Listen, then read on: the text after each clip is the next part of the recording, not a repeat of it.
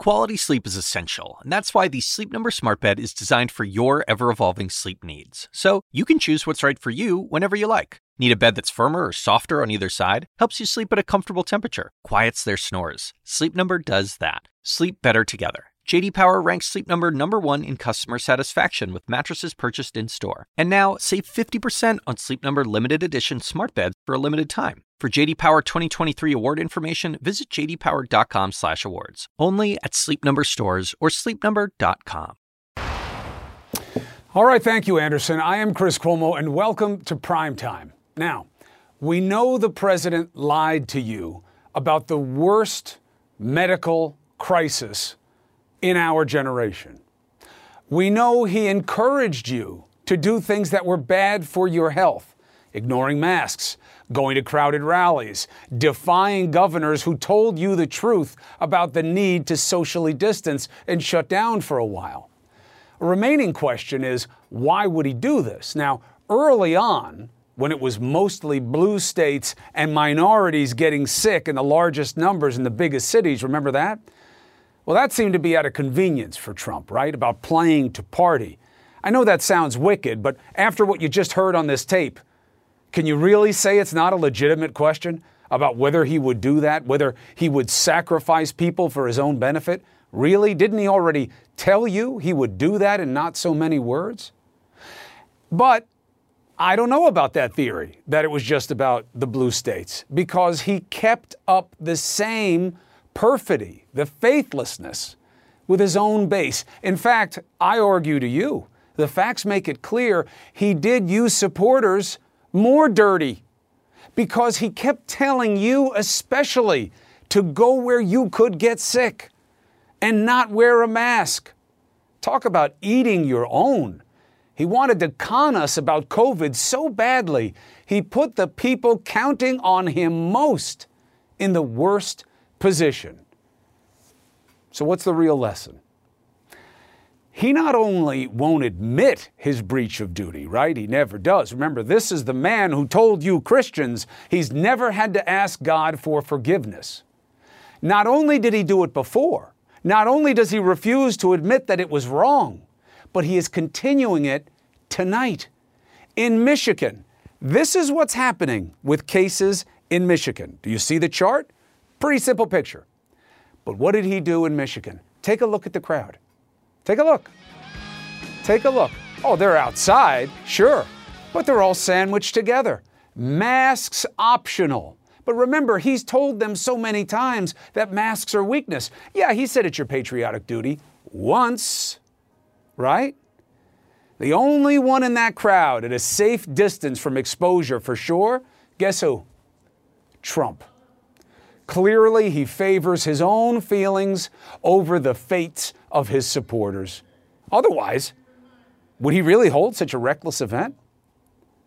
And not a word from him about how risky this is to not have a mask on. Not one. Instead, you know what he told them? We're rounding the turn on the virus. Put that graph up again. This is what he told them in Michigan. We're rounding the turn. Does this look like rounding the turn? To you?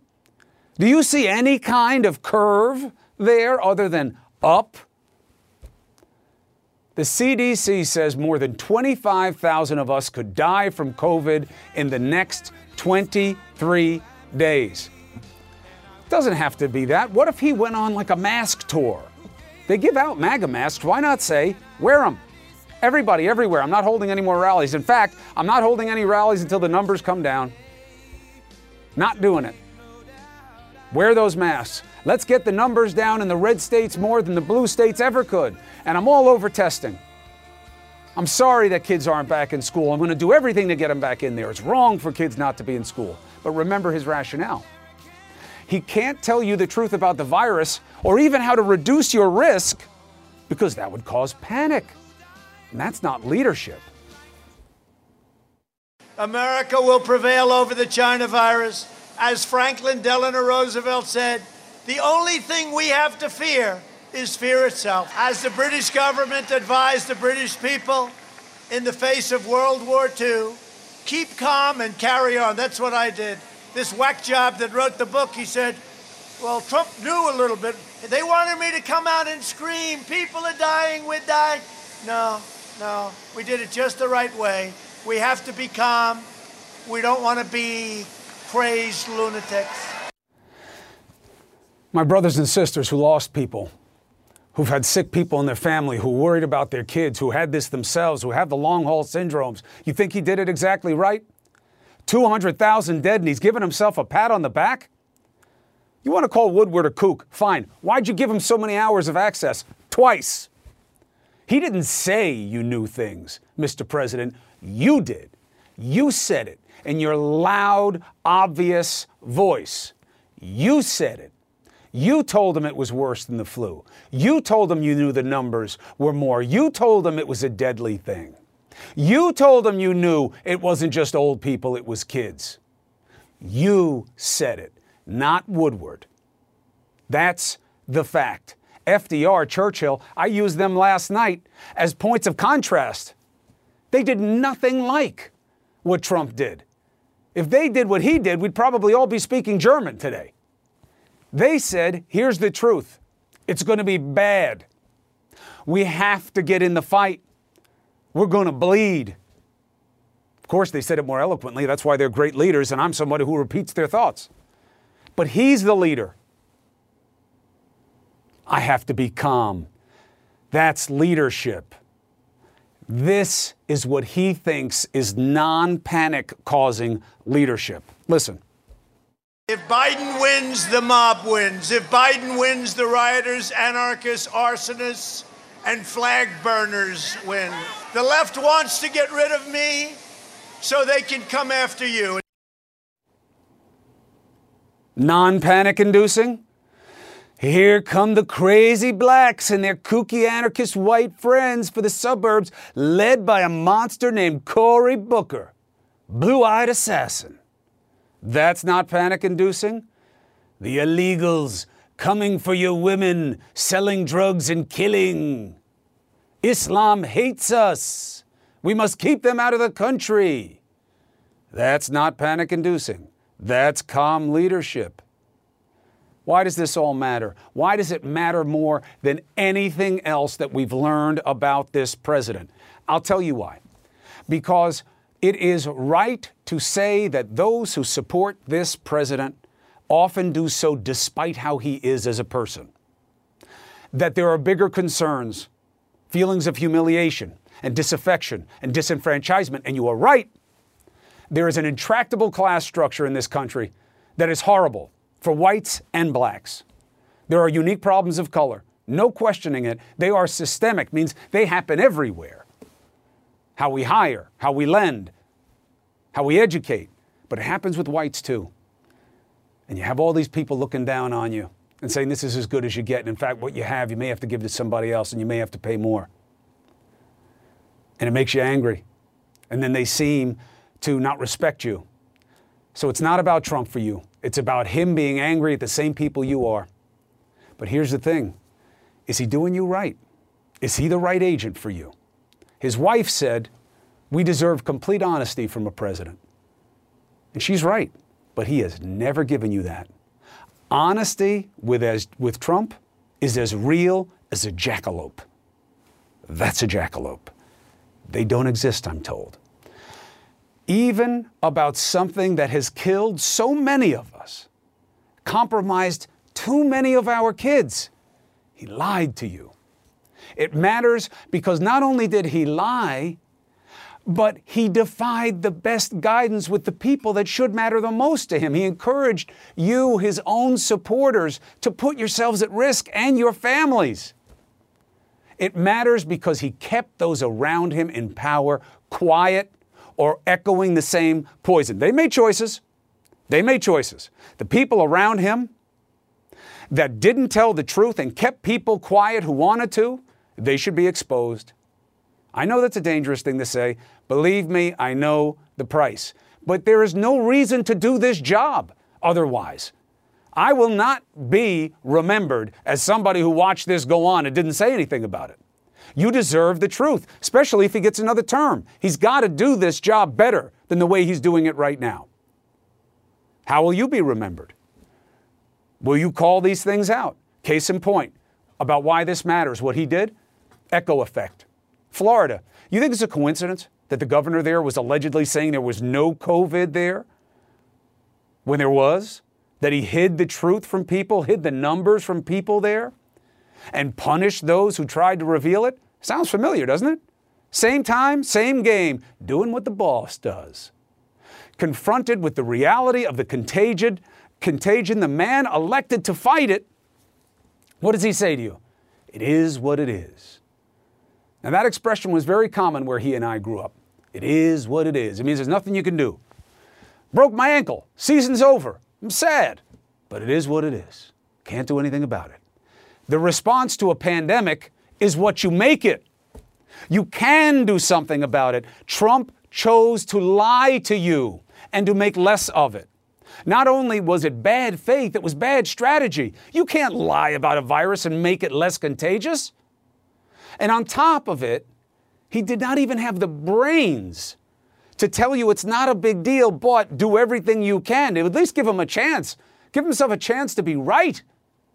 Give you a chance. Believe in you enough care about you enough to at least give his supporters a chance to be safe instead of encouraging you to do the worst for yourselves. Wow. Double dumb, but singularly sinister. Now, major Trump zones have suffered. And our kids, the people he must protect most, are not in school in too many places. And that is wrong. And it is true at least partly because he failed to muster the testing and guidance they did need and do need. It is not what it is, but he is who he is. He is a liar who would rather expose you to health risk than expose himself to political risk. And I don't care who comes after me and about what. It is true time and time again, seven days out of seven. And he is on tape doing it here. And he did it about what it matters most. Is he trying to clear it up instead of owning it? Of course. Here's the new defense. I didn't lie. What I said is we have to be calm, we can't be panicked. I don't want to jump up and down and start screaming death, death, because that's not what it's about. First of all, that's not what you did. What you did was you told one person on tape that you knew it was bad, you knew what it was, and then in public, you said it was not those things. What you did was in private, you would, not private, you were talking to a freaking reporter. What'd you think was going to happen? That's why they wanted him to keep it quiet until after the election. Nope. You said, I know it's bad. And then you told people in public, it's not that bad. Go to the places they're telling you not to go. Go without a mask. I do not know how any of you can be okay with this because it is not okay. And remember, he doesn't even believe the theory of his own case. Got to be calm. But the black man's coming, helter skelter. Got to be calm. But Islam hates us. Got to be calm, but don't vote. Don't vote by mail. Oh, it's going to be a fraud. The election is going to be rigged. Am I calm enough? Illegal immigrants. We love immigrants, but they're coming. They're going to rape you. They're going to rape you. They're going to sell you drugs, and they're going to kill you. Like these two, three people I found. Is that calm? This is about life and death, not left and right. It can't be bad to make people panic, but good to let them die. Giving people information is not panic. Trusting in the American people enough to let them do something with the information that affects them. There's nothing wrong with that. He wants to play whataboutism and blame Biden. Biden's not the president. Bob Woodward, this isn't about him. You said it on the tape. Look at the excuses. If Bob Woodward thought what I said was bad, then he should have immediately, right after I said it, gone out to the authorities so they can prepare and let him know. You believe his BS? You going to put it on the reporter? Are you kidding me? Are you kidding me? You say something because your arrogance make you think that you can charm anyone. You can get away with anything. You could go in the middle of Fifth Avenue and shoot somebody, one of your own with a red hat on, and it'd be okay. But it's on him. It's not on you. It's not on you to tell the truth, huh? He should have told the officials. Oh, because they would have spoke up, right? How'd that work out for Fauci? When he told people the obvious about wearing masks. Remember what you said? Fauci's been wrong about a lot of things. Oh, Fauci, I don't know about Fauci. And then you had all your boys, the puppets, the trumpets, go out there and you get his family. His family's getting threats because of you. Because he tried to tell people things that you didn't want him to. That's what Woodward should have done. He should have told people that you weren't telling the truth. That's not your job. I thought you alone could fix everything. You alone certainly did make it worse. He didn't turn you in for your lies, so it was okay to keep lying. 200,000 dead, and you're telling people not to wear masks? You say nothing about it tonight? In a state where the curve is going like this, that's a curve? It's called a spike. Up is where it's going. Curve means kind of two different directions. But you know what? He does make one good point. Where is everybody else? Where are the voices out there who call themselves pro life? Got to protect it. It's what my faith teaches us. The ones elected to keep checks and balances on the president. Country first, party second. Many GOP senators, conservative, moderate, Collins, Ernst, they won't answer questions. They won't answer any questions about the Woodward tapes.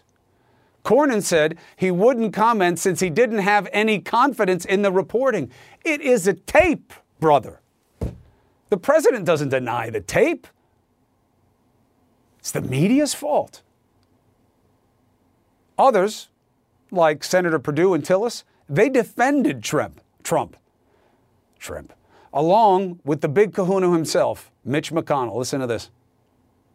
Well, I haven't read the Woodward book, but we all knew it was dangerous. The president knew it was dangerous, and I think took positive steps very early on uh, for which he should be applauded, not criticized. You wonder why we're in the worst shape in the world. That is the face of the response to the pandemic. More so than Trump. You know why? You know Trump's not up to the job by himself. You know he's relying on the people around him. You know that an old horse like that was supposed to be able to guide him. They knew.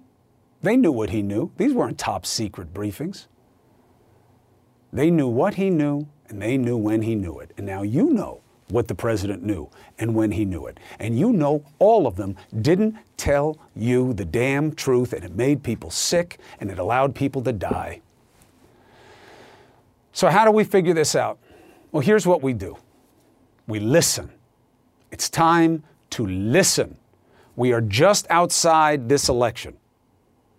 We have former National Security Advisor and Ambassador John Bolton. You know, he left his job exactly one year ago today. Talk about an anniversary, I'm sure he likes marking. He is the author of The Room Where It Happened. Let's go to break and come back and get his take on what the Woodward tape reflects, the reality of it, the context of it, and what he makes of what it means for you going forward. Next.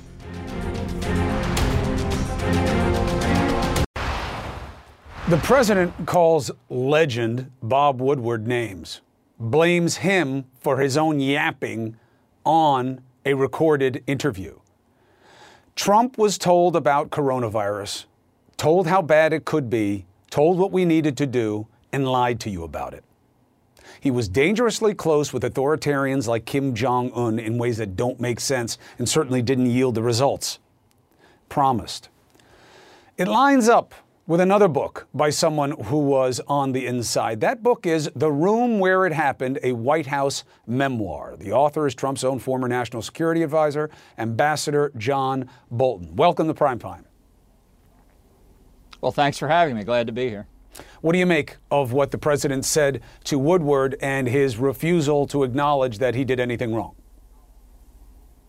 Look, this is a very serious political problem for the president, uh, which is what he understands it to be. It's not a matter of truth or falsity here for him. This is an existential threat to his reelection, which I think explains uh, the vehemence of his response to it.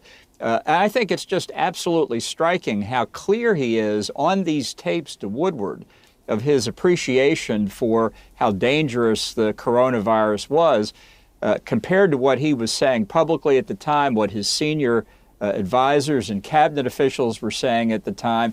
Uh, there's no way you can reconcile those things, mm and and that coming out of his own mouth, uh, I think I think this could could be uh, the, nearly the, the point where the, the campaign ends. So you know when I originally read your book. It kind of gave me the ability to give the president a break because of how you detail his just incurious nature that the man doesn't want to read. He didn't want to listen. So I gave him the benefit of, uh, you know, that inadequacy so that he probably didn't know what was going on with coronavirus. Now I know he did. What I don't get is this part, Ambassador. Why would he do his own people worst? Why would he tell his own supporters not to wear a mask and to go to places where they'd be exposed to the virus when he knew that the virus could get them? Because because I think he was driven by his own logic. Uh, my reaction, of course, I was out of the government at this point in January, February, was that uh, that he was simply resisting information he didn't want to hear. He didn't want to hear bad things about Xi Jinping, about the extent of the disease in China, about most importantly the potential negative impact on the U.S. economy. His ticket to reelection. So once you're saying it's not a problem, we don't have to worry about it, you then can't tell people wear masks, do social distancing, because it sounds like there's a problem. Mm-hmm. And I think he couldn't figure out how to get out of that. That that's what drove him in that direction. But what the Woodward book does is make it much more serious. Because if he did know and he did it anyway, uh, you just simply can't reconcile that with, with the qualities, the character you need in a president of the United States. And, you know, your assessment that the NSC told him and he didn't do anything about risk to the country. I don't understand. Again, you know, you spend so much time around him and getting a sense of what he does or doesn't do in terms of cogitation, thinking. Why did he think it was a good bet to deny the pandemic when doing that almost assured that it would be extended and therefore do more harm to the economy. Whereas, what is every first term president dying for? A crisis, right? Not to be callous, but to put his arm around it and say, look, I owned this. I did everything we could. Reelect me. Look, I think uh, Trump believes that if he talks about uh, a particular threat or a particular crisis uh, in ways that, that he thinks uh, benefit him, that he can get away with it endlessly. I, I saw this in uh, situation after situation. Don't talk about North Korea's ballistic missile test. Call them artillery. Call them something else. Uh, they won't be in the news, and therefore they won't be a threat. Mm. How you characterize foreign leaders, same kind of approach.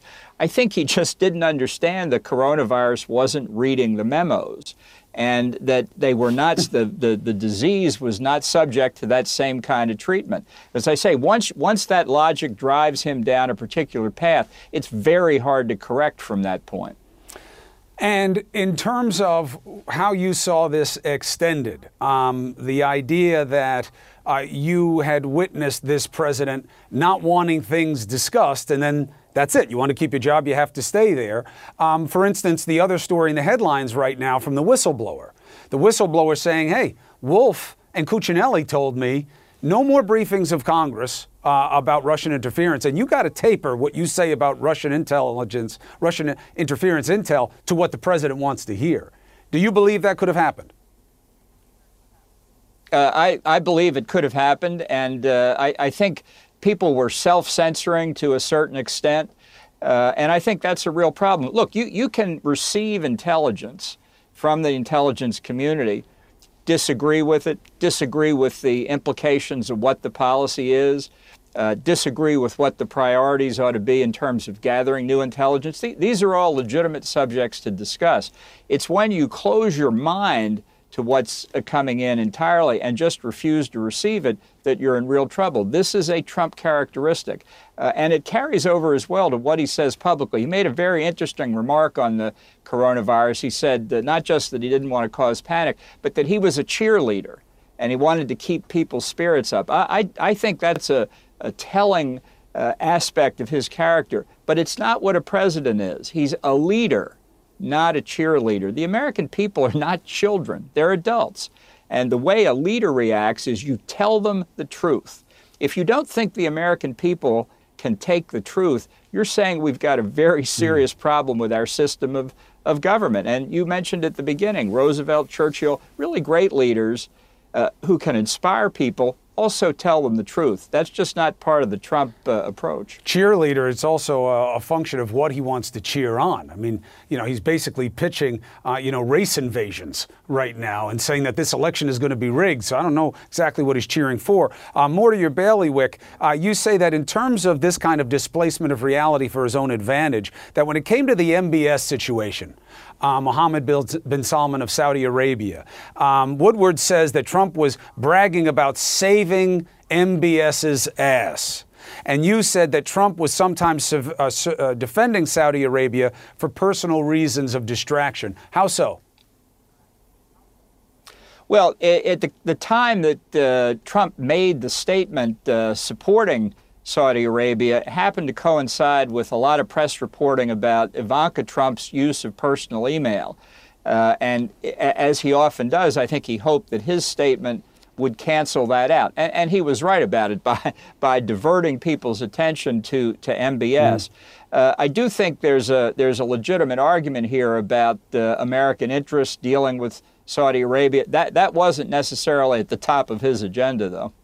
Um, just to be clear, when I was talking about the NSC uh, before, not to confuse people, the National Security Council, you say in the book that the NSC saw the threat from COVID. Uh, I, you know, I don't want people to confuse. Well, but, but Bolton left. Yeah, but the NSC, you understand, saw the threat. It wasn't that they missed it.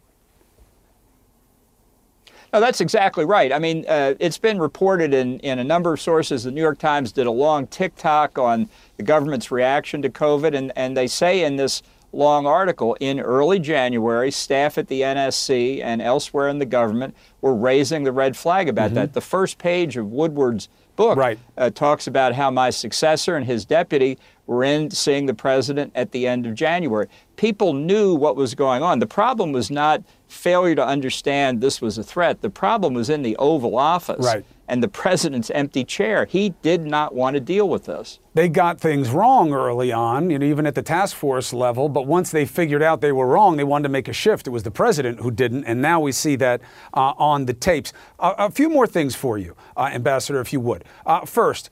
Uh, Woodward says that Mattis, General Mattis, said that the president is dangerous and unfit. Um, Coats, uh, former uh, official Coats, doesn't know the difference between the truth and a lie, he said about the president. And he said, and you said in your own book that you, uh, now Secretary of State Pompeo, and obviously Treasury Secretary Mnuchin, that you were all worried. Worried about what? Well, worried about the way the president conducted affairs with foreign governments, in, in, in many cases, uh, in my view, coming close to, if not crossing the line, on obstruction of justice, interfering in uh, prosecutions and investigations in this country. Uh, it was very hard for people and remains very hard for people in the administration uh, uh to know how to handle the president in these cases. Everybody had a different take on it, but there's never been an administration uh, in contemporary history, anyway, where so many people went in hoping to serve the country mm. and just finally uh, came to a realization they, they couldn't live with their own conscience and continue to do it. The country suffers when that happens. Here is the criticism that always assures I don't get the first interview with a book. Why did you wait? If you saw these things when you were in office, especially you, you're such a veteran, you're so savvy, you've been at the highest level so many times. If you knew that this wasn't just aberrant, but it was dangerous, why save it for a book? Why not say it when you were there and step down? Well, look, the question of how long you, you stay in a job like this uh, is complex. Everybody makes his own calculation. Uh, I felt that, uh, that I could prevent worse things from happening. You, you, know, you can call that a rationalization. It may well be. I, I finally left when I couldn't stand it anymore. Uh, why did I put it in a book? Because I felt it would take 500 pages to detail it fact by well, I'm fact. I'm okay with you writing the book. It's, it's good that you wrote the book. But do you regret not saying what's in the book on a show like this or 10 shows like this when you were there and you were already sure? Couldn't have taken you that long to figure out that you shouldn't be there anymore.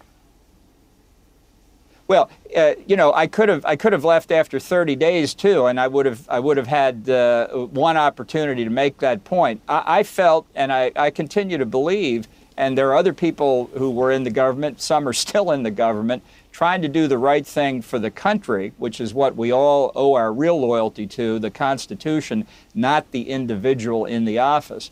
Uh, and I think, uh, look, different different people are in different situations, and I, I, don't criticize any of the others. I've had disagreements with people like Mattis, but I've never doubted he acted in a patriotic fashion. He left after two years. Uh, you know, if if I had a better answer for you, I'd be happy to give it. But you try and make the contribution you can and prevent bad things from happening. Well, I'll tell you what is a group of people who have no reason to con- concert or coordinate their answer there's so many of you who had high positions who say, look, I was afraid to leave. Not afraid of Trump, but I was afraid of what would happen. Um, but I also wanted people to know, and they had the same struggle you say you have. So, look, there's only one thing required for your book to be helpful, and it's an open mind. there is a paucity of those. The book has done very well uh, regardless. The book is The Room Where It Happened. Its writer, Ambassador John Bolton. Sir, thank you very much for coming on the show. We'll see you again. Well, thanks for having me. I appreciate it. All right, be well, Ambassador. All right, so now, what is the effect of what the president admitted on the tape? As I pointed out, you saw echo effect, right? Other officials had to stay quiet, couldn't tell you the truth because he didn't want you to, right? Uh, you saw that he uh, had other governors of red states would echo him, right? Like happened in Texas till he got burned, like happened in Georgia till he got burned, like happened in Florida, and they're still getting burned. But how about the governors who relied on him to their own detriment? We have one. A governor who says, you know what, I would have taken a more aggressive action sooner if Trump was giving me better information early on when we didn't have our own information. That governor is Phil Murphy of New Jersey. What's his basis? What does it mean? And where are we today? Next.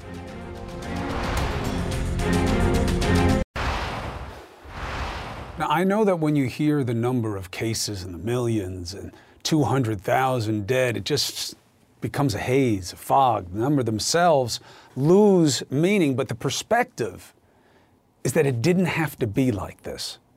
The CDC is projecting we could lose more than 25,000 additional Americans over the next three weeks. How many fewer would we lose if everybody was on the same page? Instead of what we saw at the Trump rally, even tonight, even on the heels of him being accused of exposing his own people to risk that he knows exists. Studies have shown earlier action would have saved lives, tens of thousands of lives. You know who believes that? New Jersey Governor Phil Murphy. He says he knows it all too well, painfully so. He was one of the early epicenters of this. Welcome back to Primetime, Gov. Good to be with you, Chris. Thanks for having me. February 7th, Trump tells Woodward he knew about airborne transmission. He says in around that same space, knew it was going to be worse than the flu. He knew it wasn't just old people, it was young people. It was going to be bad. This was deadly stuff. You remember him telling you that? Listen, I, my reaction to this is we were in a whole different mindset. On behalf, I think I could speak on behalf of the governors who moved aggressively early. We were as early as anybody, your brother, Connecticut, Michigan, other states. I think there's common threads to those actions. Number one, we were voracious and remain voraciously interested in the facts, the data, any data we could get. Secondly, that data informed our policies. Thirdly, we shot straight with our people, even if it was uh, not comfortable, even if it was truths that they necessarily didn't want to hear. We built up a bridge of trust with folks. And as a result of all of that, we crushed the curve. We brought it right to, you know, as close to the ground as, as you can do it. And, and notwithstanding that, we paid a huge price. So when I hear the February 7 anecdote and, and, and I'm asked the question, do you think it could have, you could have saved more lives? Uh, the answer I, I, I have to believe is yes. You know this. We memorialize folks at each one of our press conferences. I speak to families of folks who have lost loved ones almost every day. The thought that I could have made one less memorial or one less phone call, just if we had a, that extra step of data, uh, I think that weighs on us and it should weigh on us. Substantiated for people who push back. The pushback is, ah, come on. You had your own reasons to know or not know. Don't put it on the president. He wasn't. In, he, it's not his job to tell you everything. Well, I think it is his job. And in fairness, I think the leader of the country has to shoot straight, not just with governors, but I think with uh, our entire population. And the fact of the matter is, we, as you know, we, we've got our own experts. We speak to experts around the country, around the world all the time. But the federal government sits on the CDC, the NIH, uh, reams, uh, gobs of data and, and experts, uh, and they, they can play an existential role that no one else can play. So yes, we can we can find a lot of the answers ourselves, and we did, and we moved aggressively. But boy, knowing the full, having full insight into what the federal government knew and knows uh, is is a dimension that I wish we had. Well, the past is history, uh, right? Um, the time to act is now. That's all we control. So, uh, going into the fall, we know what the concern is. People actually get sick in the fall. They get all kinds of stuff. A lot of it will present and maybe be COVID. You still don't have the testing to do in real time, any kind of rapid testing of a significant part of your population, let alone your school population. So, what are your concerns heading into fall? First of all, Chris, we talk about the February 7 conversation uh, like it was an event that happened and is over. I just want to say on September 10th, uh, the president could still bend the curve in the right direction. Mm-hmm. Mandating a national masking policy mm-hmm. is the best example I can think of. We do that for three or four weeks, we have a whole different fall. Uh, so I want to make sure that, uh, that, we all remember that this is not over. We're still playing the game. We're still in the in, in the in the event. Um, listen, we've, we've built up as much testing capacity per capita as any American state, uh, but God knows we can all use more. We're back to school. Uh, we're a combination of both hybrid, some modest amount of full in person, mm-hmm. and, and some good amount of remote. And the remote schools have all committed to a date by which they'd be back in person safely. So our principles are safety, high quality education, equity. So far, I'm knocking on wood here in New Jersey. So far, so good. I've toured a couple of in person schools and was really, really impressed. Uh, but you're right. Uh, the, the experts will tell you we could face a second wave in the fall and we've got to be prepared. We're doing everything we can be. We just need the federal government to be as robust a partner as possible. I really believe that from the best data, you know, not all data is equal, right? You want accurate data. Um, that if you get masks in the places where you have community spread, and you amp up testing of accurate testing that is quicker turnaround and subsidize it in the places that need it, you shouldn't have a second wave. You should be able to get kids in school, and we should be able to control it with some spikes in areas that are understandable based on what we've been through. So, Governor Phil Murphy of New Jersey, we will be here for you to make the case of what's happening and what you need, as always. Thank you, Chris, for having me. All right, Governor. God bless and be well. Stay healthy. All right, so where are we? Where are we as we count down the weeks to the election? Let's bring in the Wizard of Odds, okay? He's going to do a little time travel a couple of years. Why? He wants to show us where we may be headed. Oh, that was good. Is that time travel? Next.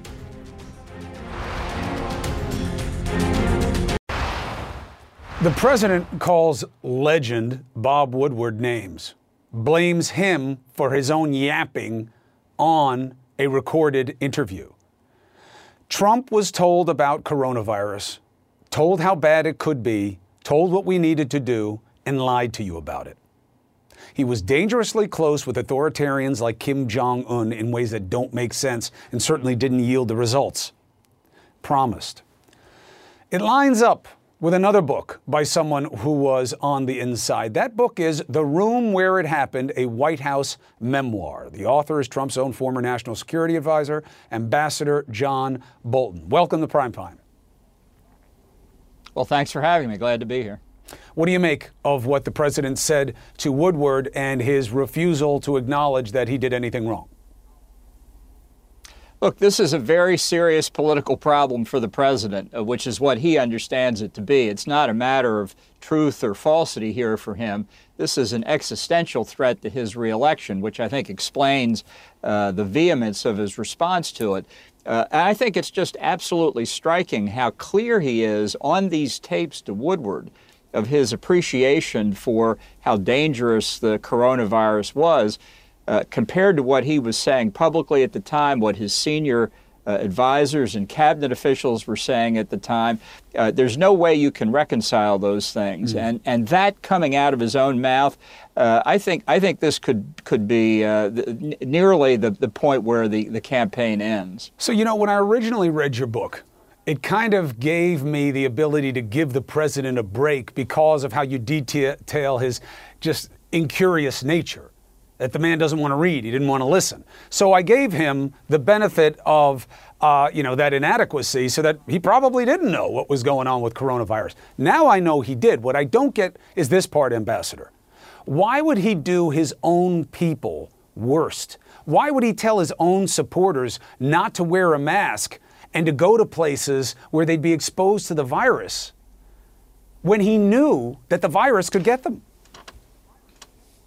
Because because I think he was driven by his own logic. Uh, my reaction, of course, I was out of the government at this point in January, February, was that uh, that he was simply resisting information he didn't want to hear. He didn't want to hear bad things about Xi Jinping, about the extent of the disease in China, about most importantly the potential negative impact on the U.S. economy. His ticket to reelection. So once you're saying it's not a problem, we don't have to worry about it, you then can't tell people wear masks, do social distancing, because it sounds like there's a problem. Mm. And I think he couldn't figure out how to get out of that. That that's what drove him in that direction. But what the Woodward book does is make it much more serious.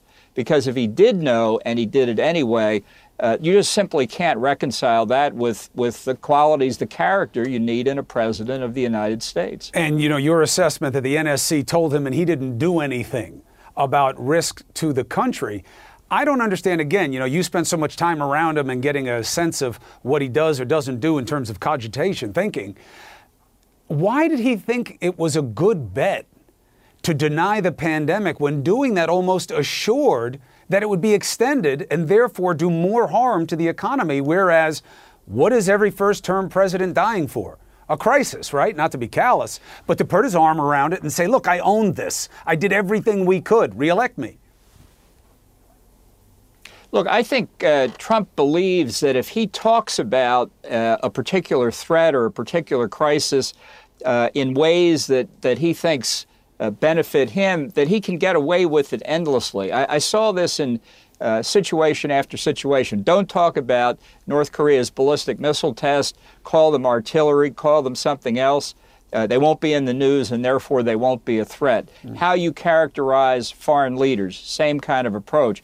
I think he just didn't understand the coronavirus wasn't reading the memos and that they were not the, the, the disease was not subject to that same kind of treatment. As I say, once once that logic drives him down a particular path, it's very hard to correct from that point. And in terms of how you saw this extended, um, the idea that uh, you had witnessed this president not wanting things discussed and then that's it. You want to keep your job, you have to stay there. Um, for instance, the other story in the headlines right now from the whistleblower. The whistleblower saying, hey, Wolf and Cuccinelli told me no more briefings of Congress uh, about Russian interference. And you got to taper what you say about Russian intelligence, Russian interference intel to what the president wants to hear. Do you believe that could have happened? Uh, I, I believe it could have happened. And uh, I, I think people were self censoring to a certain extent. Uh, and I think that's a real problem. Look, you, you can receive intelligence from the intelligence community, disagree with it, disagree with the implications of what the policy is, uh, disagree with what the priorities ought to be in terms of gathering new intelligence. These are all legitimate subjects to discuss. It's when you close your mind to what's uh, coming in entirely and just refuse to receive it, that you're in real trouble. This is a Trump characteristic. Uh, and it carries over as well to what he says publicly. He made a very interesting remark on the coronavirus. He said that not just that he didn't want to cause panic, but that he was a cheerleader. and he wanted to keep people's spirits up. I, I, I think that's a, a telling uh, aspect of his character, but it's not what a president is. He's a leader, not a cheerleader. The American people are not children, they're adults. And the way a leader reacts is you tell them the truth.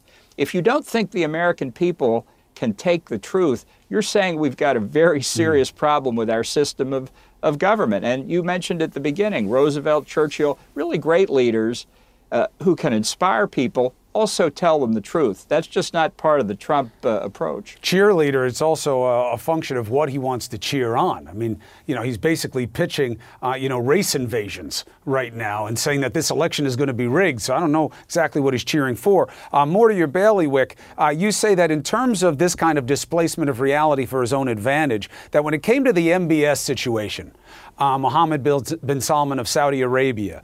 Um, Woodward says that Trump was bragging about saving MBS's ass.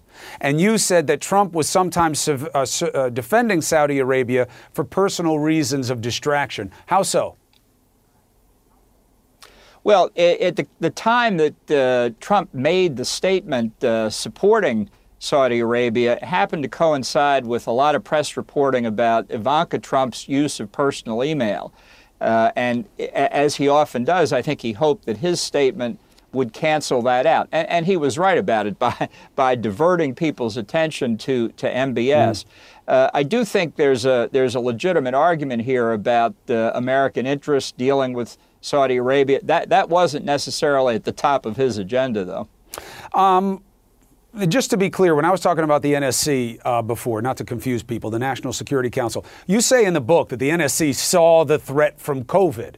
Uh, I, you know, I don't want people to confuse. Well, but, Bolton left. Yeah, but the NSC, you understand, saw the threat. It wasn't that they missed it.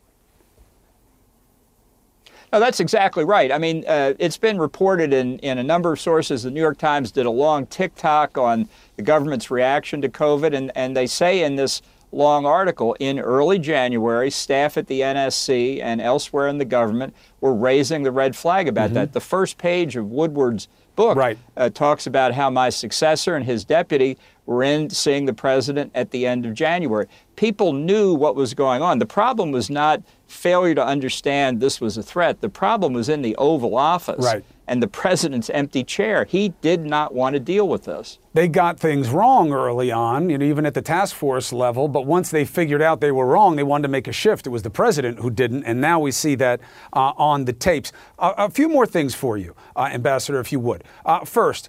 Uh, Woodward says that Mattis, General Mattis, said that the president is dangerous and unfit. Um, Coats, uh, former uh, official Coats, doesn't know the difference between the truth and a lie, he said about the president. And he said, and you said in your own book that you, uh, now Secretary of State Pompeo, and obviously Treasury Secretary Mnuchin, that you were all worried. Worried about what? Well, worried about the way the president conducted affairs with foreign governments, in, in, in many cases, uh, in my view, coming close to, if not crossing the line, on obstruction of justice, interfering in uh, prosecutions and investigations in this country. Uh, it was very hard for people and remains very hard for people in the administration uh, uh to know how to handle the president in these cases. Everybody had a different take on it, but there's never been an administration uh, in contemporary history, anyway, where so many people went in hoping to serve the country mm. and just finally uh, came to a realization they, they couldn't live with their own conscience and continue to do it. The country suffers when that happens. Here is the criticism that always assures I don't get the first interview with a book. Why did you wait? If you saw these things when you were in office, especially you, you're such a veteran, you're so savvy, you've been at the highest level so many times. If you knew that this wasn't just aberrant, but it was dangerous, why save it for a book? Why not say it when you were there and step down? Well, look, the question of how long you, you stay in a job like this uh, is complex. Everybody makes his own calculation. Uh, I felt that, uh, that I could prevent worse things from happening. You, you, know, you can call that a rationalization. It may well be. I, I finally left when I couldn't stand it anymore. Uh, why did I put it in a book? Because I felt it would take 500 pages to detail it fact by well, I'm fact. okay not with you writing the book. Statement it's it's good that you wrote the book. But do you regret not saying what's in the book on a show like this or 10 shows like this when you were there and you were already sure? Couldn't have taken you that long to figure out that you shouldn't be there anymore.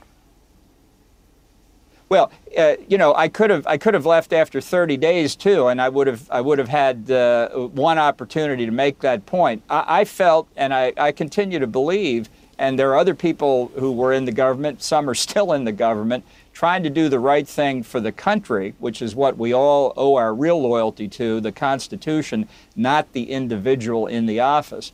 Uh, and I think, uh, look, different different people are in different situations, and I, I, don't criticize any of the others. I've had disagreements with people like Mattis, but I've never doubted he acted in a patriotic fashion. He left after two years. Uh, you know, if if I had a better answer for you, I'd be happy to give it. But you try and make the contribution you can and prevent bad things from happening. Well, I'll tell you what is a group of people who have no reason to con- concert or coordinate their answer there's so many of you who had high positions who say, look, I was afraid to leave. Not afraid of Trump, but I was afraid of what would happen. Um, but I also wanted people to know, and they had the same struggle you say you have. So, look, there's only one thing required for your book to be helpful, and it's an open mind. there is a paucity of those. The book has done very well uh, regardless. The book is The Room Where It Happened. Its writer, Ambassador John Bolton. Sir, thank you very much for coming on the show. We'll see you again. Well, thanks for having me. I appreciate it. All right, be well, Ambassador. All right, so now, what is the effect of what the president admitted on the tape? As I pointed out, you saw echo effect, right? Other officials had to stay quiet, couldn't tell you the truth because he didn't want you to, right?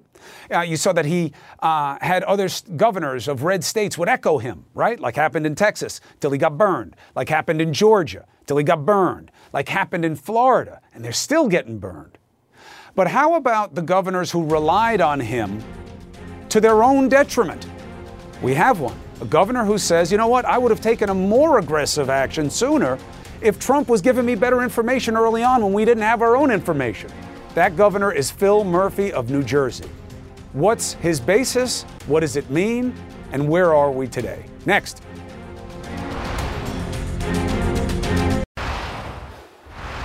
Now, I know that when you hear the number of cases and the millions and 200,000 dead, it just becomes a haze, a fog. The number themselves lose meaning, but the perspective is that it didn't have to be like this.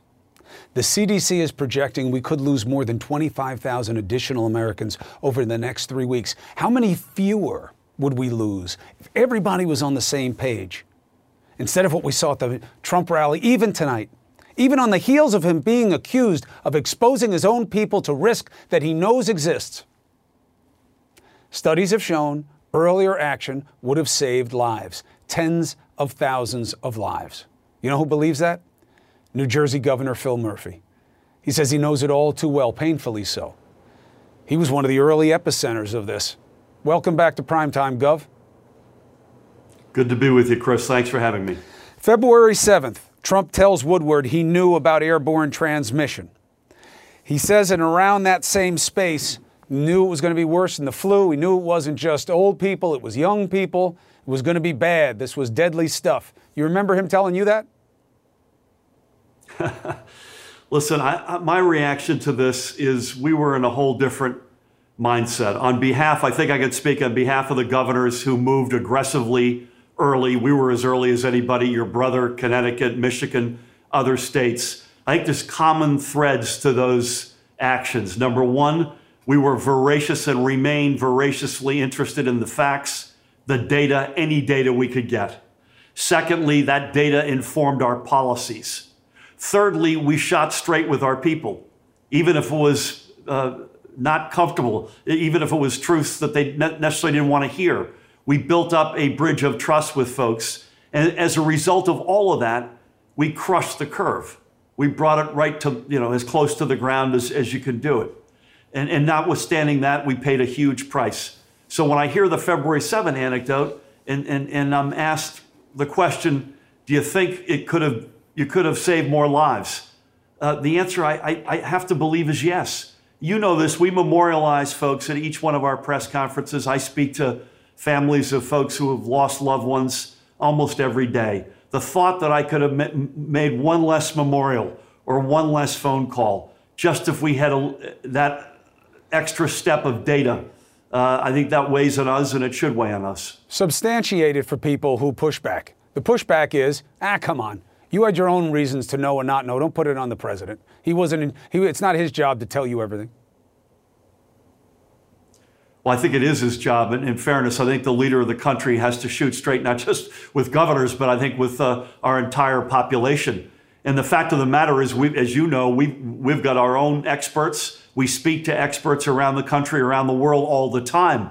But the federal government sits on the CDC, the NIH, uh, reams, uh, gobs of data and, and experts, uh, and they, they can play an existential role that no one else can play. So yes, we can we can find a lot of the answers ourselves, and we did, and we moved aggressively. But boy, knowing the full, having full insight into what the federal government knew and knows uh, is is a dimension that I wish we had. Well, the past is history, uh, right? Um, the time to act is now. That's all we control. So, going into the fall, we know what the concern is. People actually get sick in the fall. They get all kinds of stuff. A lot of it will present and maybe be COVID. You still don't have the testing to do in real time, any kind of rapid testing of a significant part of your population, let alone your school population. So, what are your concerns heading into fall?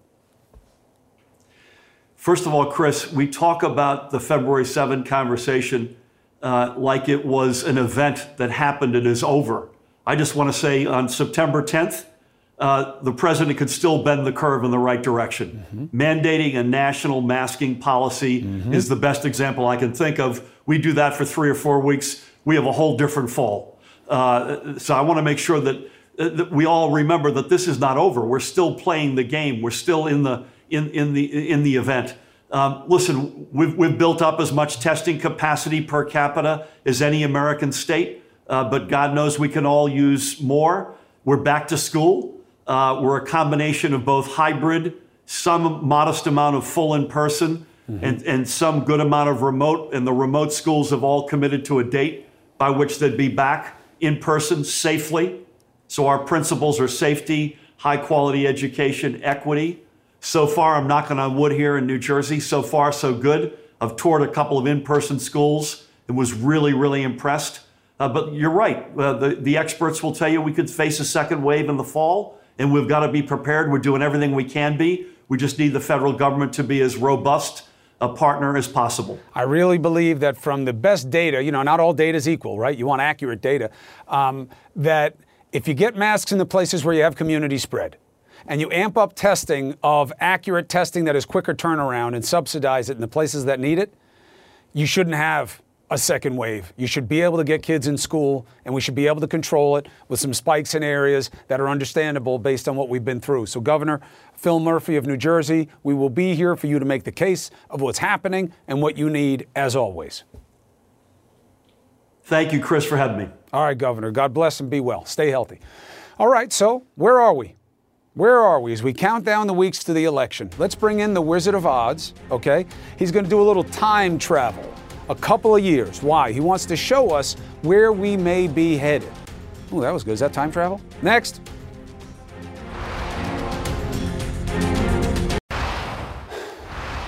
All right, we're going to cover Trump and Biden a lot, probably close to daily. I mean, we're coming right up to the election. What about Biden versus Clinton? What? What? Hillary Clinton losing four years ago surprised a hell of a lot of people, right? So the Wizard of Odds wants to look at the numbers behind why Trump versus Clinton is not Trump versus Biden. Hello, my brother Harry Enten. What do you have for us today? No secret. Biden is in better shape than Clinton. Tell us why. Yeah, I mean, it starts off really just by looking at the national polls. Look at where we are right now compared to four years ago on this date. What you see is that Biden's lead nationally is not only more than double what Clinton's lead was at this point, but Biden is over 50%. Clinton never got anywhere close to that. When you look at the polls and you're honest with yourself, there's only one conclusion to reach, Christopher, and that is that Joe Biden is in a significantly better position right now than Hillary Clinton was at four years ago at this point. Popular vote Pshaw. Swing states, please. Yeah, I know. This is your own your your thing all the time, right? The swing mm-hmm. state. Here's the key nugget, right? Look at these key swing states. Michigan, Minnesota, Pennsylvania, Wisconsin. And look at where Joe Biden is. He is up in all of them. And I know we had this discussion on Tuesday night. Oh, the race is closing. Look at where we are right now compared to a month ago in those states. All of those polling averages are within a point of where we were last month. And in all of those key states, Joe Biden has a five point lead or better. If you take the MOE into consideration, is it more than a three to four point race anywhere?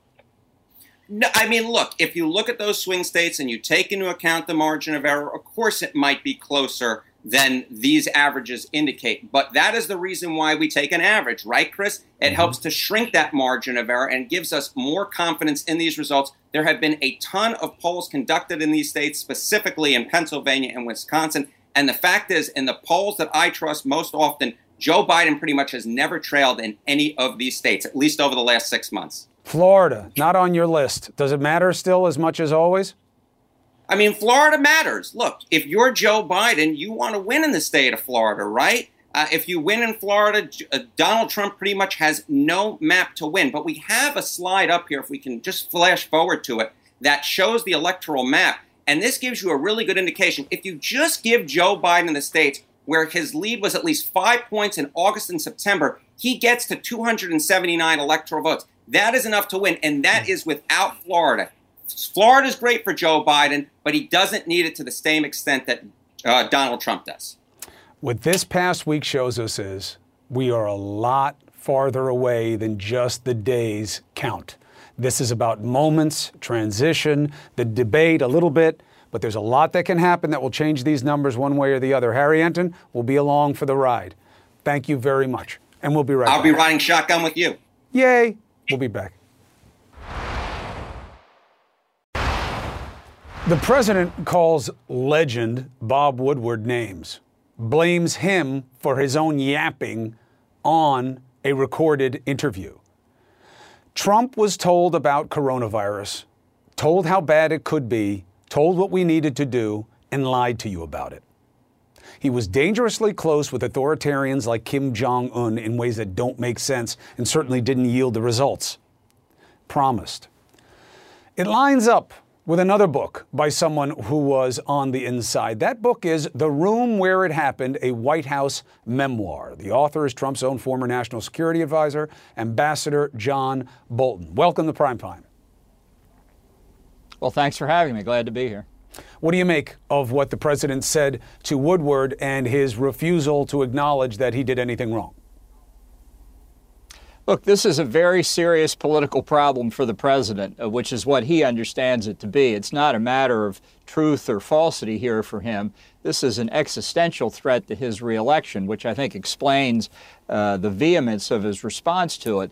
Uh, I think it's just absolutely striking how clear he is on these tapes to Woodward of his appreciation for how dangerous the coronavirus was. Uh, compared to what he was saying publicly at the time, what his senior uh, advisors and cabinet officials were saying at the time. Uh, there's no way you can reconcile those things, mm-hmm. and and that coming out of his own mouth, uh, I think I think this could could be uh, the, nearly the, the point where the, the campaign ends. So you know, when I originally read your book, it kind of gave me the ability to give the president a break because of how you detail his just incurious nature that the man doesn't want to read. He didn't want to listen. So I gave him the benefit of, uh, you know, that inadequacy so that he probably didn't know what was going on with coronavirus. Now I know he did. What I don't get is this part, Ambassador. Why would he do his own people worst? Why would he tell his own supporters not to wear a mask and to go to places where they'd be exposed to the virus when he knew that the virus could get them? Because because I think he was driven by his own logic. Uh, my reaction, of course, I was out of the government at this point in January, February, was that uh, that he was simply resisting information he didn't want to hear. He didn't want to hear bad things about Xi Jinping, about the extent of the disease in China, about most importantly the potential negative impact on the U.S. economy. His ticket to reelection. So once you're saying it's not a problem, we don't have to worry about it, you then can't tell people wear masks, do social distancing, because it sounds like there's a problem. Mm. And I think he couldn't figure out how to get out of that. That that's what drove him in that direction. But what the Woodward book does is make it much more serious. Because if he did know and he did it anyway, uh, you just simply can't reconcile that with, with the qualities, the character you need in a president of the United States. And, you know, your assessment that the NSC told him and he didn't do anything about risk to the country. I don't understand. Again, you know, you spend so much time around him and getting a sense of what he does or doesn't do in terms of cogitation, thinking. Why did he think it was a good bet to deny the pandemic when doing that almost assured that it would be extended and therefore do more harm to the economy. Whereas, what is every first term president dying for? A crisis, right? Not to be callous, but to put his arm around it and say, look, I owned this. I did everything we could. Reelect me.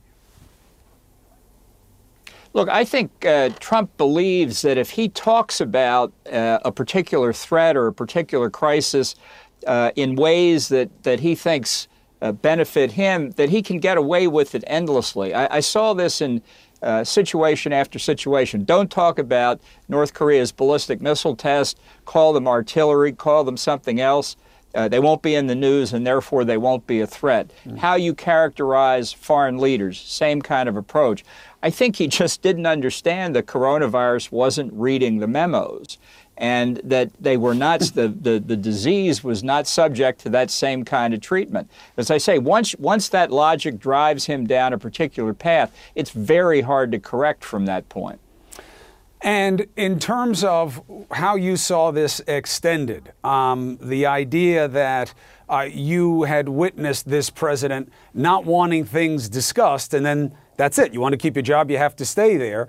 Um, for instance, the other story in the headlines right now from the whistleblower.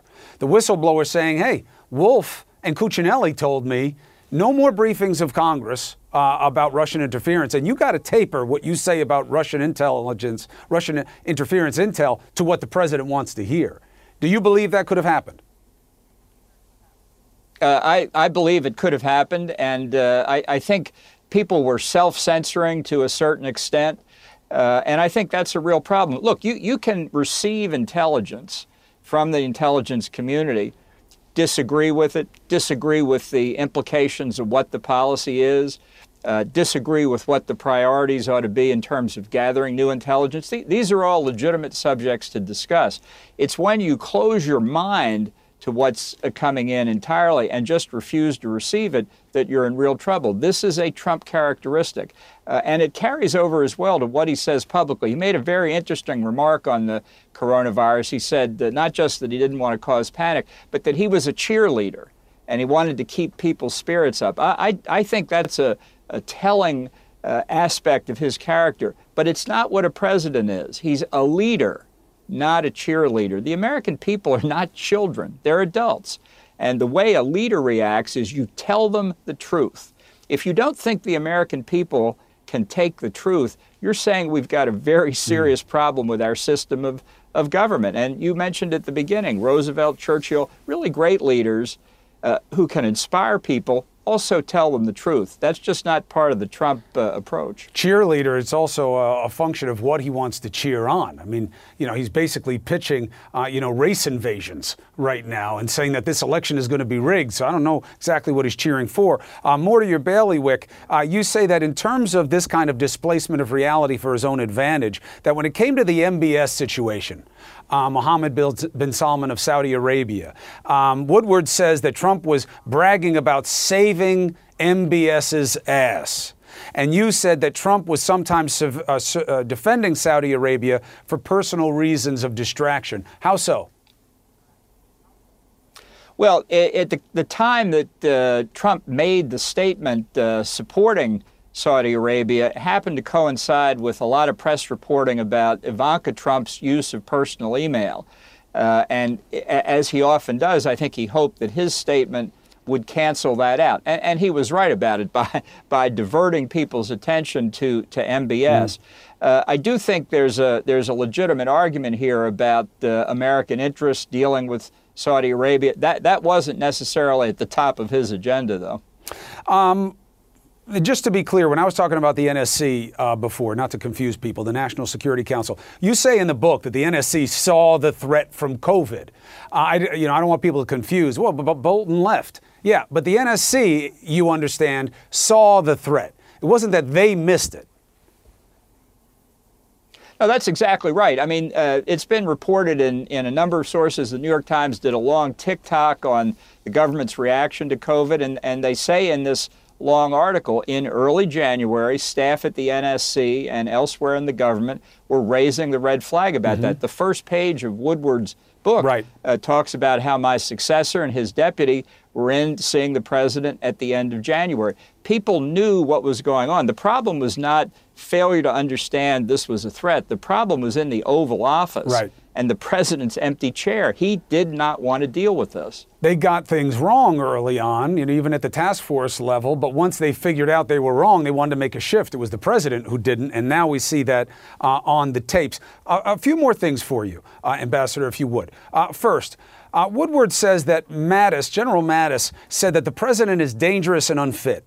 Um, Coats, uh, former uh, official Coats, doesn't know the difference between the truth and a lie, he said about the president. And he said, and you said in your own book that you, uh, now Secretary of State Pompeo, and obviously Treasury Secretary Mnuchin, that you were all worried. Worried about what? Well, worried about the way the president conducted affairs with foreign governments in, in, in many cases, uh, in my view, coming close to, if not crossing the line, on obstruction of justice, interfering in uh, prosecutions and investigations in this country. Uh, it was very hard for people and remains very hard for people in the administration uh, uh to know how to handle the president in these cases. Everybody had a different take on it, but there's never been an administration uh, in contemporary history, anyway, where so many people went in hoping to serve the country mm. and just finally uh, came to a realization they, they couldn't live with their own conscience and continue to do it. The country suffers when that happens. Here is the criticism that always assures I don't get the first interview with a book. Why did you wait? If you saw these things when you were in office, especially you, you're such a veteran, you're so savvy, you've been at the highest level so many times. If you knew that this wasn't just aberrant, but it was dangerous, why save it for a book? Why not say it when you were there and step down? Well, look, the question of how long you, you stay in a job like this uh, is complex. Everybody makes his own calculation. Uh, I felt that, uh, that I could prevent worse things from happening. You, you, know, you can call that a rationalization. It may well be. I, I finally left when I couldn't stand it anymore. Uh, why did I put it in a book? Because I felt it would take 500 pages to detail it fact by well, I'm fact. I'm okay with you writing the book. It's, it's good that you wrote the book. But do you regret not saying what's in the book on a show like this or 10 shows like this when you were there and you were already sure? Couldn't have taken you that long to figure out that you shouldn't be there anymore. Well, uh, you know, I could have I could have left after 30 days too, and I would have I would have had uh, one opportunity to make that point. I, I felt, and I, I continue to believe, and there are other people who were in the government. Some are still in the government trying to do the right thing for the country, which is what we all owe our real loyalty to, the Constitution, not the individual in the office. Uh, and I think, uh, look, different different people are in different situations, and I, I, don't criticize any of the others. I've had disagreements with people like Mattis, but I've never doubted he acted in a patriotic fashion. He left after two years. Uh, you know, if if I had a better answer for you, I'd be happy to give it. But you try and make the contribution you can and prevent bad things from happening. Well, I'll tell you what is a group of people who have no reason to con- concert or coordinate their answer. There's so many of you who had high positions who say, "Look, I was afraid to leave. Not afraid of Trump, but I was afraid of what would happen." Um, but I also wanted people to know, and they had the same struggle you say you have. So, look, there's only one thing required for your book to be helpful and it's an open mind. there is a paucity of those. The book has done very well uh, regardless. The book is The Room Where It Happened. Its writer, Ambassador John Bolton. Sir, thank you very much for coming on the show. We'll see you again. Well, thanks for having me. I appreciate it. All right, be well, Ambassador. All right, so now, what is the effect of what the president admitted on the tape? As I pointed out, you saw echo effect, right? Other officials had to stay quiet, couldn't tell you the truth because he didn't want you to, right? Uh, you saw that he uh, had other governors of red states would echo him, right? Like happened in Texas till he got burned, like happened in Georgia till he got burned, like happened in Florida, and they're still getting burned. But how about the governors who relied on him to their own detriment? We have one. A governor who says, you know what, I would have taken a more aggressive action sooner if Trump was giving me better information early on when we didn't have our own information. That governor is Phil Murphy of New Jersey. What's his basis? What does it mean? And where are we today? Next.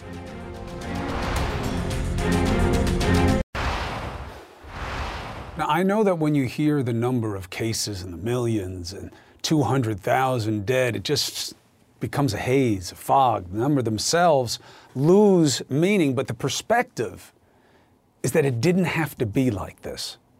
The CDC is projecting we could lose more than 25,000 additional Americans over the next three weeks. How many fewer would we lose if everybody was on the same page? Instead of what we saw at the Trump rally, even tonight, even on the heels of him being accused of exposing his own people to risk that he knows exists. Studies have shown earlier action would have saved lives, tens of thousands of lives. You know who believes that? New Jersey Governor Phil Murphy. He says he knows it all too well, painfully so. He was one of the early epicenters of this. Welcome back to Primetime, Gov. Good to be with you, Chris. Thanks for having me. February 7th, Trump tells Woodward he knew about airborne transmission. He says in around that same space, knew it was going to be worse than the flu. He knew it wasn't just old people, it was young people. It was going to be bad. This was deadly stuff. You remember him telling you that? Listen, I, my reaction to this is we were in a whole different mindset. On behalf, I think I can speak on behalf of the governors who moved aggressively early. We were as early as anybody, your brother, Connecticut, Michigan, other states. I think there's common threads to those actions. Number one, we were voracious and remain voraciously interested in the facts, the data, any data we could get. Secondly, that data informed our policies. Thirdly, we shot straight with our people, even if it was uh, not comfortable, even if it was truths that they necessarily didn't want to hear. We built up a bridge of trust with folks. And as a result of all of that, we crushed the curve. We brought it right to, you know, as close to the ground as, as you could do it. And, and notwithstanding that, we paid a huge price. So when I hear the February 7 anecdote and, and, and I'm asked the question, do you think it could have, you could have saved more lives? Uh, the answer I, I, I have to believe is yes. You know this. We memorialize folks at each one of our press conferences. I speak to families of folks who have lost loved ones almost every day. The thought that I could have made one less memorial or one less phone call just if we had a, that extra step of data.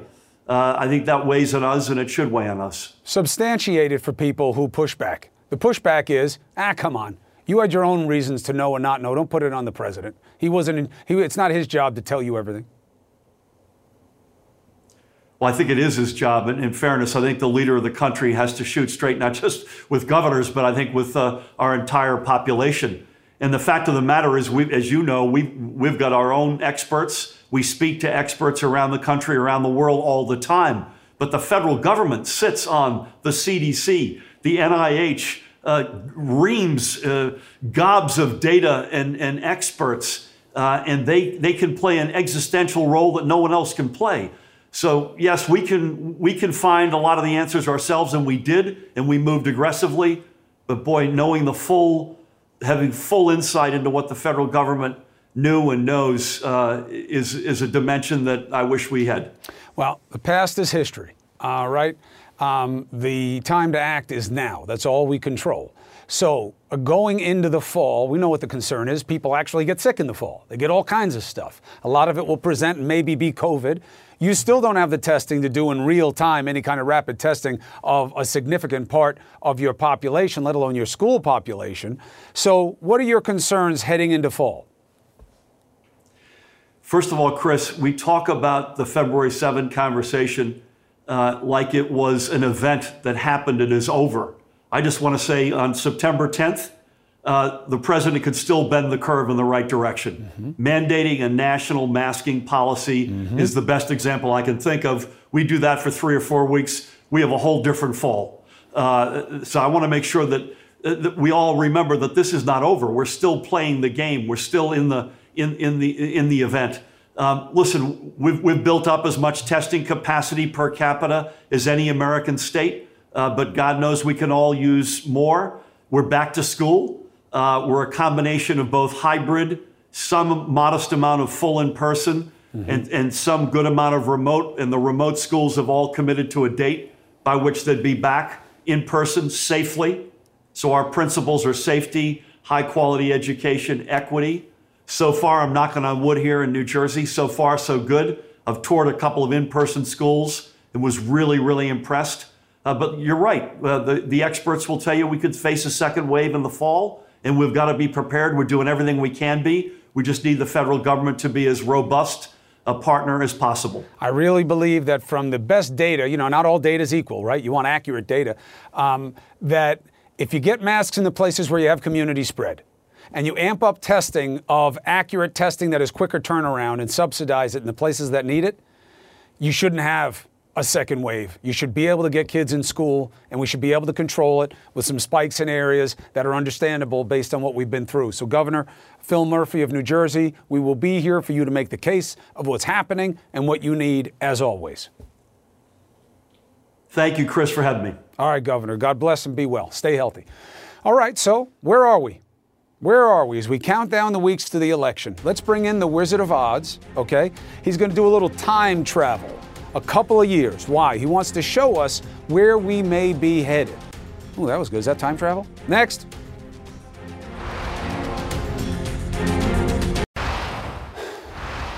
All right, we're going to cover Trump and Biden a lot, probably close to daily. I mean, we're coming right up to the election. What about Biden versus Clinton? What? What? Hillary Clinton losing four years ago surprised a hell of a lot of people, right? So the Wizard of Odds wants to look at the numbers behind why Trump versus Clinton is not Trump versus Biden. Hello, my brother Harry Enten. What do you have for us today? No secret.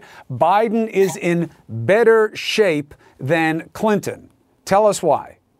Yeah, I mean, it starts off really just by looking at the national polls. Look at where we are right now compared to four years ago on this date, what you see is that Biden's lead nationally is not only more than double what Clinton's lead was at this point, but Biden is over 50%. Clinton never got anywhere close to that. When you look at the polls and you're honest with yourself, there's only one conclusion to reach, Christopher, and that is that Joe Biden is in a significantly better position right now than Hillary Clinton was at four years ago at this point. Popular vote Pshaw.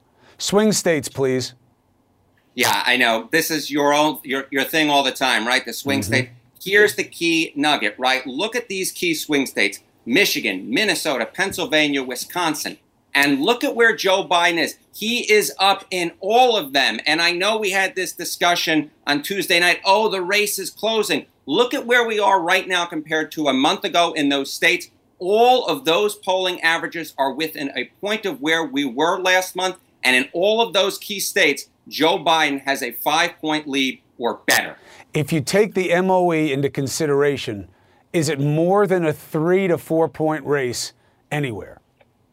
No, I mean, look, if you look at those swing states and you take into account the margin of error, of course it might be closer than these averages indicate. But that is the reason why we take an average, right, Chris? It mm-hmm. helps to shrink that margin of error and gives us more confidence in these results. There have been a ton of polls conducted in these states, specifically in Pennsylvania and Wisconsin. And the fact is, in the polls that I trust most often, Joe Biden pretty much has never trailed in any of these states, at least over the last six months. Florida, not on your list. Does it matter still as much as always? I mean, Florida matters. Look, if you're Joe Biden, you want to win in the state of Florida, right? Uh, if you win in Florida, uh, Donald Trump pretty much has no map to win. But we have a slide up here, if we can just flash forward to it, that shows the electoral map. And this gives you a really good indication. If you just give Joe Biden the states where his lead was at least five points in August and September, he gets to 279 electoral votes. That is enough to win, and that is without Florida. Florida's great for Joe Biden, but he doesn't need it to the same extent that uh, Donald Trump does. What this past week shows us is we are a lot farther away than just the days count. This is about moments, transition, the debate a little bit, but there's a lot that can happen that will change these numbers one way or the other. Harry Enten will be along for the ride. Thank you very much. And we'll be right I'll back. be riding shotgun with you. Yay. We'll be back. Let's bring in D. Lemon. I watched him wrestling with his tie like it was a python. Are you around- kidding me? Still wrestling You're with it. like three minutes early. Well, I owed you some time. Yeah, you did that on purpose. What did I do to you? Only good things. What did I Only do good to you? things. Only good things. Only good things. You Yeah. look good. It's Thank right. you. So do you. Believe me, the less they see that tie, the better. Man, you need some Grecian formula. I got a bit. I've been. meaning I don't fake the that. funk. All right. I paid a lot of money for this ferret. as long So- as it stays in place. So John Bolton is on the show. I was show just going to say, I right? saw that was a great interview. And I chase him a little bit because I don't like that these guys didn't say anything when they were in office, and it seems gratuitous and opportunistic just because there's the book coming out. Right. However, I will I will push back on myself while you're getting your tie straight. Um, good I've heard it from too many of those guys for it to just be about self-interest. Um, there is something apparently to the notion that whether it was Mattis or McMaster uh, or Coats or Bolton, that look, man, we couldn't just leave.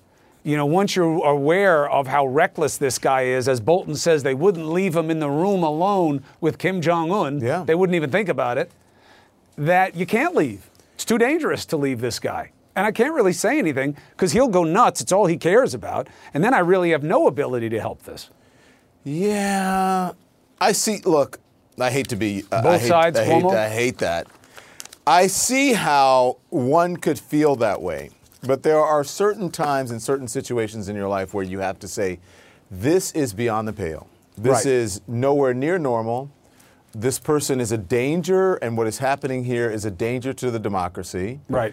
And what they're doing is so egregious that I can no longer be a part of it. And therefore, I'm going to leave.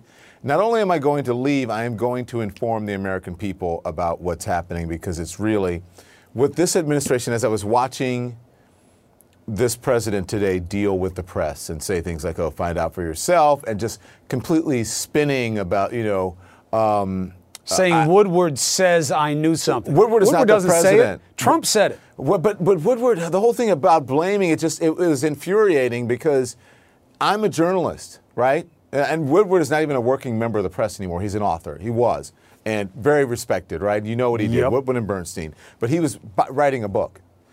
Um, Woodward is not Second the, book. Second book. Woodward is not the president of the United States. Right. Woodward did not take an oath to the people. Woodward does not work for the American public. And so as as I'm sitting here and he's spinning and lying and doing all this stuff and and the press secretary Kayleigh McEnany is doing the same thing, what they have forgotten, two things. One is that they they represent everyone. We pay their paychecks, the American people. And number two, they work for the people of the United States. They have it backwards. They think that they can yell at the press, treat the press any kind of way, um, lie to the American people, endanger the people that their supporters by putting them in crowds with no social distancing and masks because they are the boss. They're not the boss. We are the boss. Now, I don't mean the press, I mean the American people. The people who voted them in office, and even the people who didn't vote them in office. Right. The people who actually went to the polls and voted either way, that's their boss. Right. And they have forgotten that. Right. Well, look, several points, and then I'll get out of your way. One, You're uh, good. we don't just report for the people; we report to the people. Right. Uh, and that's why he attacks us because it uh, helps weaken the link. See, he wants people weak. He wants them weak and scared. And what hurts most in this tape and him telling his own people not to wear masks when he knew he was exposing them to danger is that he's humiliated his own base. These people who are right to feel disaffected and frustrated and so angry at the political process and the institutions that they went with someone as much of a renegade at best as Trump early on, and he's humiliated them mm-hmm. with how he uses the office. That's rough. 2nd mm-hmm. he's still doing it. He did Michigan tonight. He told them they're rounding the corner or rounding the turn or whatever he mangled. The curve is going like this with yeah. cases in Michigan.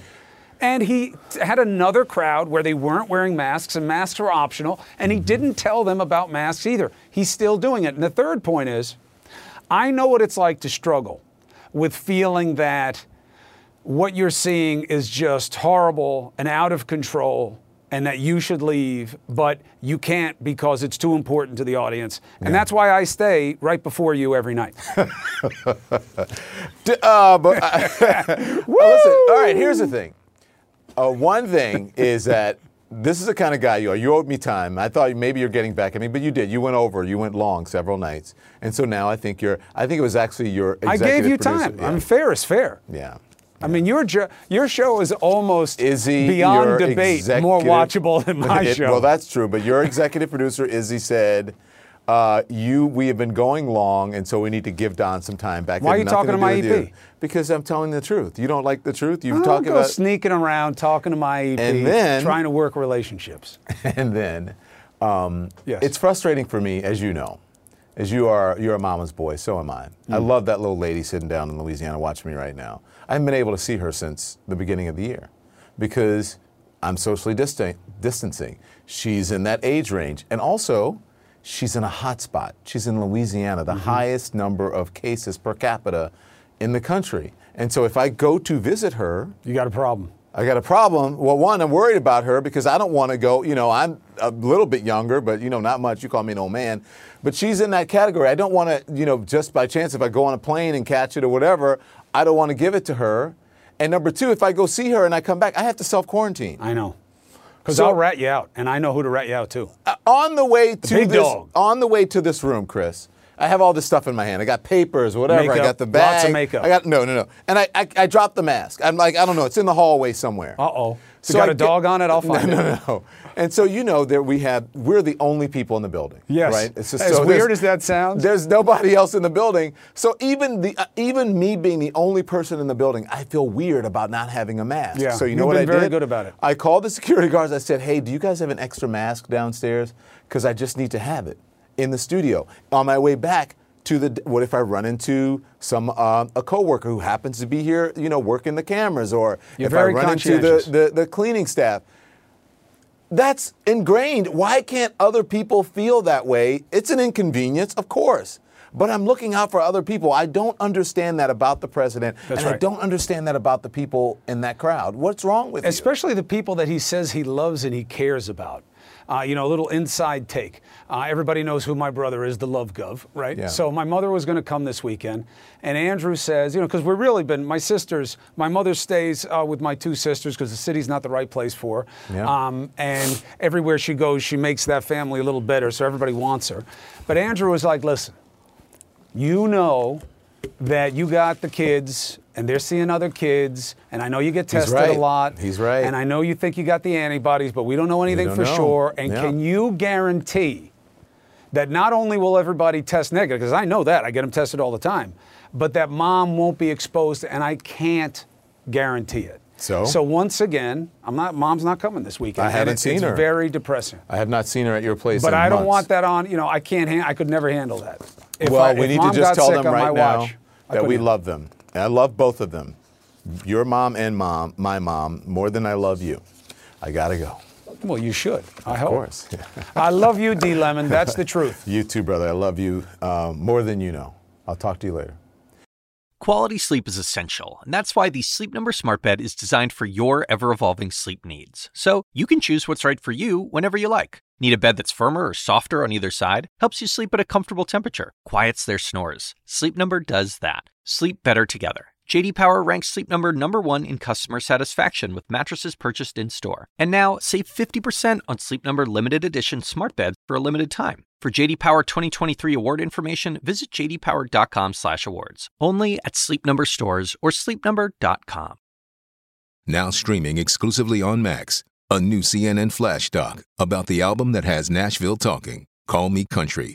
Beyonce and Nashville's Renaissance. Watch it at max.com slash call me country. Max subscription required.